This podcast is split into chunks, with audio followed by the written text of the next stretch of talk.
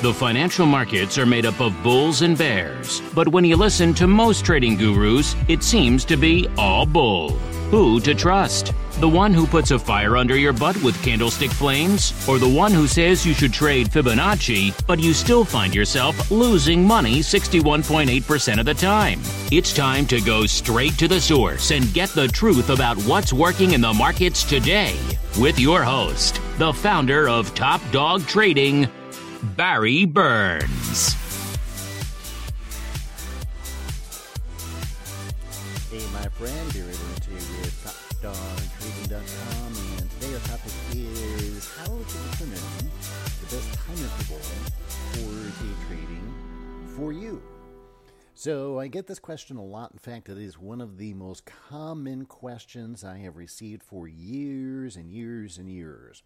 So, hey, let's put it out there and address it directly. All right. So when people ask this question, I know the answer that they want is something very concrete. They want me to say a 5-minute chart is the best time interval, or a 60-minute chart, or a 3-minute chart, or a 2-minute chart, or whatever. Unfortunately, I can't give you that answer. I would love to. I know it's frustrating. Believe me, I get it, because I like concrete, direct answers as well. And if I could do justice to your trading, if I could serve you well by giving you just a very definitive answer and give you one time frame that's the best, I would absolutely do that. But if I did, I'd be leading you astray. I know, now you hate me. Well, that's okay. I'm an acquired dislike. So hopefully you hang along with me long enough to understand that the things that I'm sharing with you, even though they're not always definitive answers, they're in your best interest. So there's an old Chinese saying that I, just made up. And that ancient Chinese saying I just made up is the dollars are in the details. You may have heard me say that before. And this is another one of them. Hey, if this was easy and if they were just quickie cutter rules to follow and it was like putting together an IKEA bookshelf or something, well, not that that's easy, but again, if it was just very formulaic, then everybody would do it and everybody would make money, right? But no. So you've got to be better than the person on the other side of your trade. And the dollars are in the details. That is absolutely very true. So here are some of the details on how to choose the best time interval for your day trading. All right. Rule number one. It's the size of your trading account. This is where you really have to start. Money management and risk management are way more important than anything else in trading. And I'm incorporating into money management, risk management as kind of a subset of that. So yeah, candlestick patterns are great. Indicators can be fine. Moving averages, good. Price patterns like multi-bar price patterns of support resistance around head and shoulders, double tops, triangles, wedges, all that stuff. Excellent. You should learn all of that. However, more important than all of that is money management and risk management. So that's where you must begin and end, and everything must be immersed in your strategies for money management. So when it comes to determining the size of your trading, when it comes to deciding the time interval, then here we go. You have to look at the size of your trading account. And one rule that you could use, different people use different percentages. I'm not going to dictate to you what percentage you should use. But a common one is that you should not risk more than 2% of your trading account on any one given trade. And a lot of professional traders, frankly, risk even less, 0.5% of their trading account on any one given trade. So now that is going to influence the time interval of our charts. First of all, let me make one thing very clear is what I'm talking about. We'll just use 2% as an example. So if you're going to say I'm not going to risk more than 2% of my trading account on any one given trade, I'm talking about from where you enter to where you place your protective stop. So not if you're buying a $10 stock all the way down to zero. All right, then that would be pretty challenging. So we have to determine what our risk is. Now, if you're holding overnight, then, well, personally, I always like to hedge my positions. So then I'm including the risk of my hedge into that 2%. Now, if you keep going smaller in your time intervals, you're going to find that the range of the bars are more narrow range with regard to how many dollars you'll be risking on each trade. So the way that you do this is you just start out with a time interval, whatever. You just choose one randomly, basically, maybe the one you're using right now. And then you look at the swings, the swing highs, the swing lows, places where you'd be getting in, where you'd be placing your entries, and where you'd be placing your protective stops. And you ask yourself, okay, on this time interval, would the vast majority, 80, 90% of the trades, would they require me to risk more or less than 2% of my trading account? And if it's more, then you've got to go down to a faster or shorter time interval for your bars. Because again, the shorter time intervals will make the bars more narrow range with regard to the dollar amount risked on each trade. And if it is smaller than 80%, 90% of the trades is going to be like less and you're willing to risk more. Let's say you're risking 1% now and you said, I'm willing to risk 2%, then you could increase it and make it a longer time interval if you wanted to. That would be an option. Now, this is rule number 2, so that's rule number 1. By the way, I'll post all of these rules on the show notes. So number 2 is you got to avoid the noise. So here's the problem with going down to too short of a time interval. When you go to too short of a time interval, then sometimes you're just trading in the area of randomness, chaos, noise of the market. And you're getting too close to the algo trading, high-frequency trading, which trade based on very different rules, all different kinds of rules based on whatever patterns and systems they have set up. But they're trading very differently than you and I are. So that's very much about technology. And it's just, they're not... it's hard to even consider them traders, but I guess they are. But the point is, they're not trading the same way that you and I are, okay? So therefore, we need to, if you go down to a real short time frame, then you just got to make sure that the patterns that you trade, the setups that you're trading, are happening consistently at that lower time frame and following through. So you just go through a bunch of days and ask yourself, okay, here's a setup, would that have worked? Here's a setup, would that have worked? Or am I just in the grind, right? Am I finding trade entries just while the market is going sideways and it's noisy? If so, then you are in the zone of the noise, and you got to get out of that, meaning you got to go to a higher time interval. Now, another one is your psychological issues. So, in fact, there's two aspects here psychologically.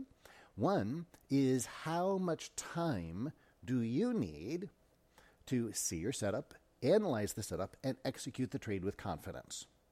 And this will vary from person to person. I cannot give you that gift, right? You've got to give yourself that gift of determining how much time you need to find your setup, analyze the setup, and execute the trade with confidence. So some people can make real quick decisions. Others, a little slower, need a little more time. One's not better than the others. It's just how you are, how your brain functions. So that's something where, again, I would say on a demo account or simulator, start trading on a particular time frame and then, trade it, but with funny money, not with real money, and see, okay, am I comfortable at this speed? How fast these bars are forming and seeing my pattern, seeing my entry, executing, having total confidence. And if not, if it's too fast, okay, then you go to a slower time frame. Maybe a 3-minute chart's too fast for you, so you go to a 5-minute chart. And there, okay, now I've got more time to see the setup, analyze it, and execute my trade. And by the way, this may change over time. So as you get more comfortable with your trading methodology through repetition and experience, then you might find that you're able to go to shorter time frames because now it becomes an issue where, well, with my trading methodology, for example, we measure 5 energies of money flow. And we look for those uncorrelated 5 subsets of money flow to be all bullish or bearish concurrently. So when people start trading my methodology, they actually have a checklist, and we always do it in a certain order. Step 1, is it bullish or bearish? money flow issue number two. Is it bullish or bearish? Number three, four, five. And when they're all aligned bullish or bearish, then we take the trade. So now when people first start trading my methodology, they're literally following that checklist because it's brand new to them. So they will go down to step one. Okay, check. Do we have step two? Yes, we do. Okay, check. Do we have rule three set up, money flow? No, that one's bearish. Okay, I wanted to go long, so therefore I am done. Move on to the next opportunity. But as people start trading my methodology for, well, again, it's going to take a different amount of time for each person, but with a lot of repetition and experience, all of a sudden, the brain starts to just acknowledge the patterns, see the patterns.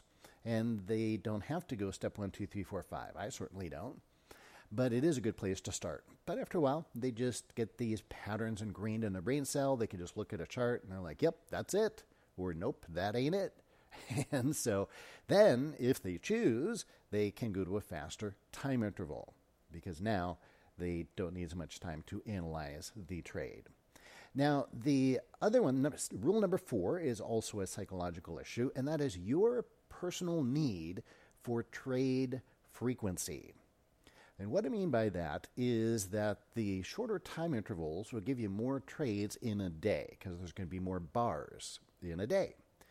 And that can be a very good thing because one of the really big challenges for day traders is getting bored when markets don't set up with whatever trade strategy that you have, and a half hour goes by, an hour goes by, 2 hours, God forbid, goes by, and you know what happens?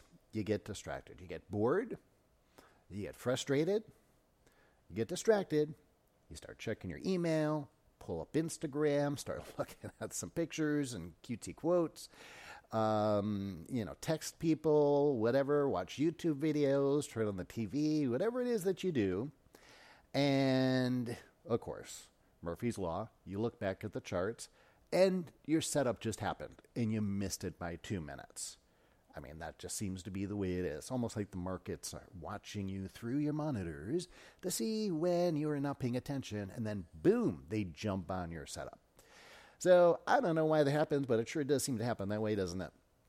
So the point is, you need to determine, okay, how frequent do I need to trade? Now, if you're a chess player, for example, you might be really disciplined at focusing and just keeping your attention on the market when nothing really is happening. But most people, well, that's probably why chess is not so popular in a lot of countries anymore, is because most people consider it boring. I personally happen to love chess, but for a lot of people, it's boring. And so actually, they came up with speed chess, which is a lot of fun. You might want to try that. I used to play speed chess a lot. So, but they did it so that, yeah, it'd be more exciting, more fun, and game can be over really fast. So you're fighting the clock. And that's because, well, they acknowledged, hey, most people in the world today, they don't have the long attention spans they used to, so let's speed up our game. Maybe we'll make chess more popular again. Okay, well, with trading, you need to, again, give that gift to yourself. How frequent do you need to trade so that you don't get bored, distracted, and miss out on trades? Obviously, shorter time intervals, again, are going to give you more trades than longer-term time intervals. Then number five, and the last one we'll cover today, is the average daily volume of the market you're trading. So, again, I can't just tell you, well, here's the time interval that's the best for day trading because, well, wait a minute, you haven't told me. Are you trading stocks? Are you trading futures? Are you trading Forex? Commodities? And wait, which are you trading? A stock that averages 5 million shares a day, or that averages 100,000 shares a day, or maybe it only averages 10,000 shares a day, right? And if you're trading futures, well, the E-minis, well, they trade a lot more shares than the yen does, for example, the yen futures. So that's going to make a huge difference. So a couple different factors in there. The more volume that a market trades on a given day, we're talking about average daily volume here. Essentially, you can use a faster time interval without getting into the noisy zone of the market. But if you use, for example, tick charts, all right? Now, we're getting into a little extra, and I'll cover this on a different episode. But if that's assuming you're using time-based bars. But if you're using tick charts, which are not time-based, then a faster interval on a high-volume market might make those bars form too fast. And you might not be able to, going back to rule number three, you might not have enough time to analyze the setup and trade with confidence, because those bars will form very, very, very quickly. And now the less volume that the market trades, the more noise on a smaller time interval. But on tick charts, you get more trades if you use the faster tick intervals, because they just won't have as many bars. So there's a plus and minus. There's a give and take, hey, like most things in trading, right?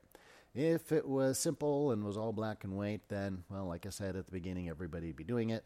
But one of my favorite quotes is A.L. Williams once said, successful people do what unsuccessful people are unwilling to do. And this is a great example of that.